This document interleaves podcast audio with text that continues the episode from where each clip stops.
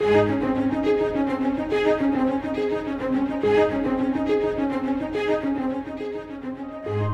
live in a very mobile world. Everyone is in a hurry to get somewhere.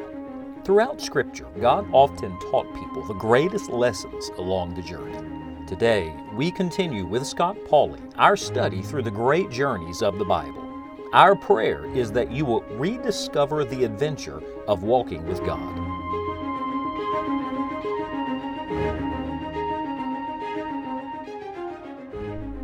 Strong people have weak days. People that you think have it all together have their moments when it seems like everything is coming apart. The people who have great mountains also have great valleys. And in our study of the great journeys of the Bible, we come to one of those great men now. His name is Elijah. You know him. As a matter of fact, in 1 Kings chapter number 18, Elijah has had one of those great moments, a great victory on Mount Carmel. And you would think in the aftermath of that, all would be well. But in fact, when you come to 1 Kings chapter 19, the Bible says, "And Ahab told Jezebel all that Elijah had done, and withal how he had slain all the prophets with the sword.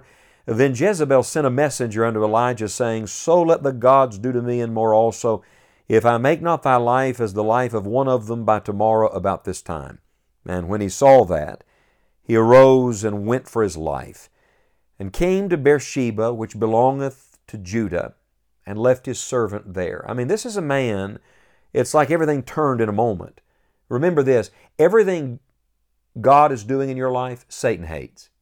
So when the Lord is at work, the devil's fighting. Whatever the Lord ordains, Satan opposes. So here God gets a great victory and gets glory. The devil pokes his ugly head up. Maybe that's where you're living today. And so he's running for his life, much like David that we read about recently, living a life on the run. And now here is God's great prophet. You think preachers are above that. Oh, no. No, the most honored men, the Jews still revere Elijah. And he's talked about, even at Passover time, a door's left open in case Elijah should come. I'm telling you, this is a great man. And yet, he's having a great battle. The Bible says in verse 4, he himself went a day's journey into the wilderness and came and sat down under a juniper tree and requested for himself that he might die and said, It is enough. Now, O Lord, take away my life, for I am not better than my fathers. Have you ever been there? Have you ever been to the place where you just want to be by yourself? He got alone. He even got away from his servant.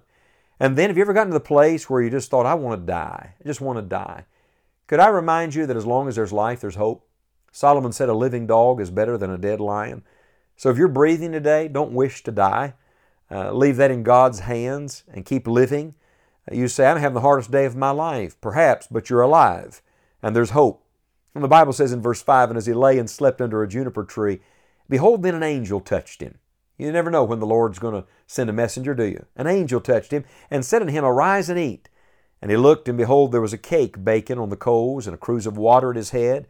And he did eat and drink and laid him down again. And the angel of the Lord came again the second time and touched him and said, Arise and eat, because, and here's the phrase I want to bring your attention to, the journey is too great for thee. Did you hear those words? The journey is too great for thee. I want to say, if the journey's too great for Elijah, it's too great for me. If it's too big and too much for a preacher like Elijah, then it's too great for any of us.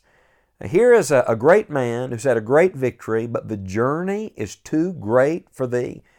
This journey of life is too great for any of us. The journey of life is really not a sprint. We'd like to think it's a sprint. We just apply ourselves for a period of time, we win the victory, and it's smooth sailing from there, but that's not it. No, this journey of life is a marathon. And along the journey, there are lots of things that you have to deal with. Let me show you a couple today. First of all, your journey is going to have detours. There are going to be some unexpected twists and turns on the journey. Scripture says, Thou knowest not what a day may bring forth. You don't always see them coming, and you don't always like them when they come. Sometimes detours can be a real nuisance. Take it from somebody that travels a lot. Sometimes they can be a real annoyance. But life is going to have its detours. Elijah didn't see Ahab and Jezebel coming. Elijah didn't see him running to Beersheba for his life. Elijah didn't see in the previous chapter sitting himself down under a juniper tree and asking God to let him die. That wasn't on his map. And maybe you feel like right now you're off the map. And the GPS spiritually doesn't know where you are. I want you to know that life has its difficulties, its delays, its disappointments, its detours, and the journey is too great for thee. Sometimes, in fact, the greatest battles in life, I've learned this, come after great victories. In fact, after the Lord does something really special, I've learned that's the time to really be watchful and really be on guard. God gave me a verse a few years ago at a period of time in my life when God was giving me a detour. He was changing my direction a little bit. This was the verse He gave me. Proverbs 16, verse number 9.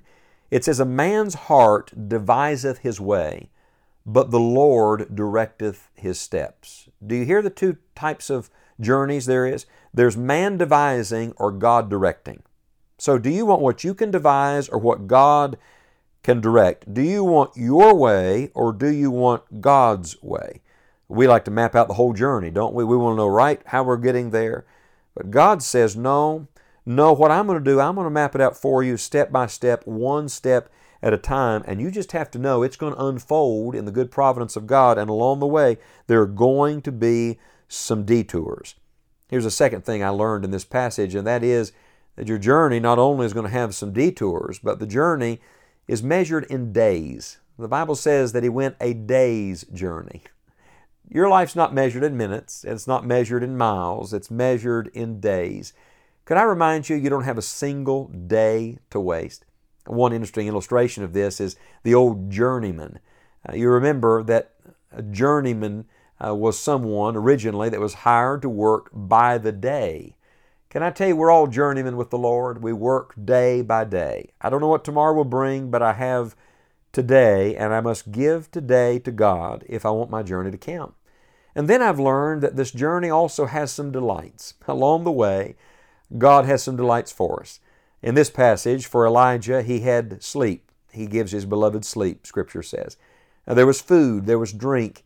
James says, "Every good and every perfect gift cometh down from above, from the Father of lights, in whom is no variableness, neither shadow of turning." Would you try to enjoy the journey? Try to enjoy the delights along the way. And may I point out what the greatest delight is? The greatest delight was not sleep or food or drink. The greatest delight was God's interest in him.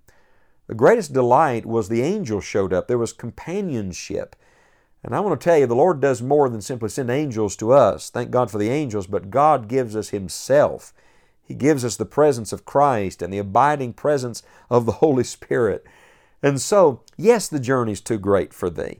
But every day, no matter what the detours, try to enjoy the Lord's presence. Try to delight yourself also in the Lord, to find in Him everything you need. I tell you, life's journey takes so many twists, things you could not have seen. And you think you got it figured out. And about the time you think you got it figured out, suddenly everything seems to be going crazy. And the cloud enshrouds you, and you think, where is the Lord in the midst of all of this?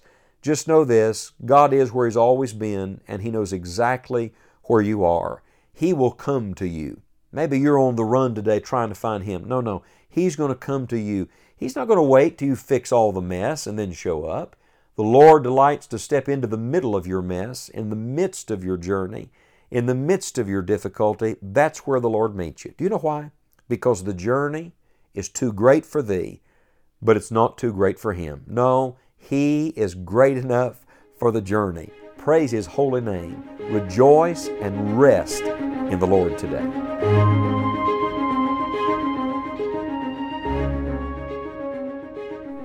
Thank you for joining us today for this time in God's Word. For additional messages, resources, and helps for your Christian life, visit us at scottpauley.org. We hope you will share the broadcast with a friend and plan to join us again next time on Enjoying the Journey.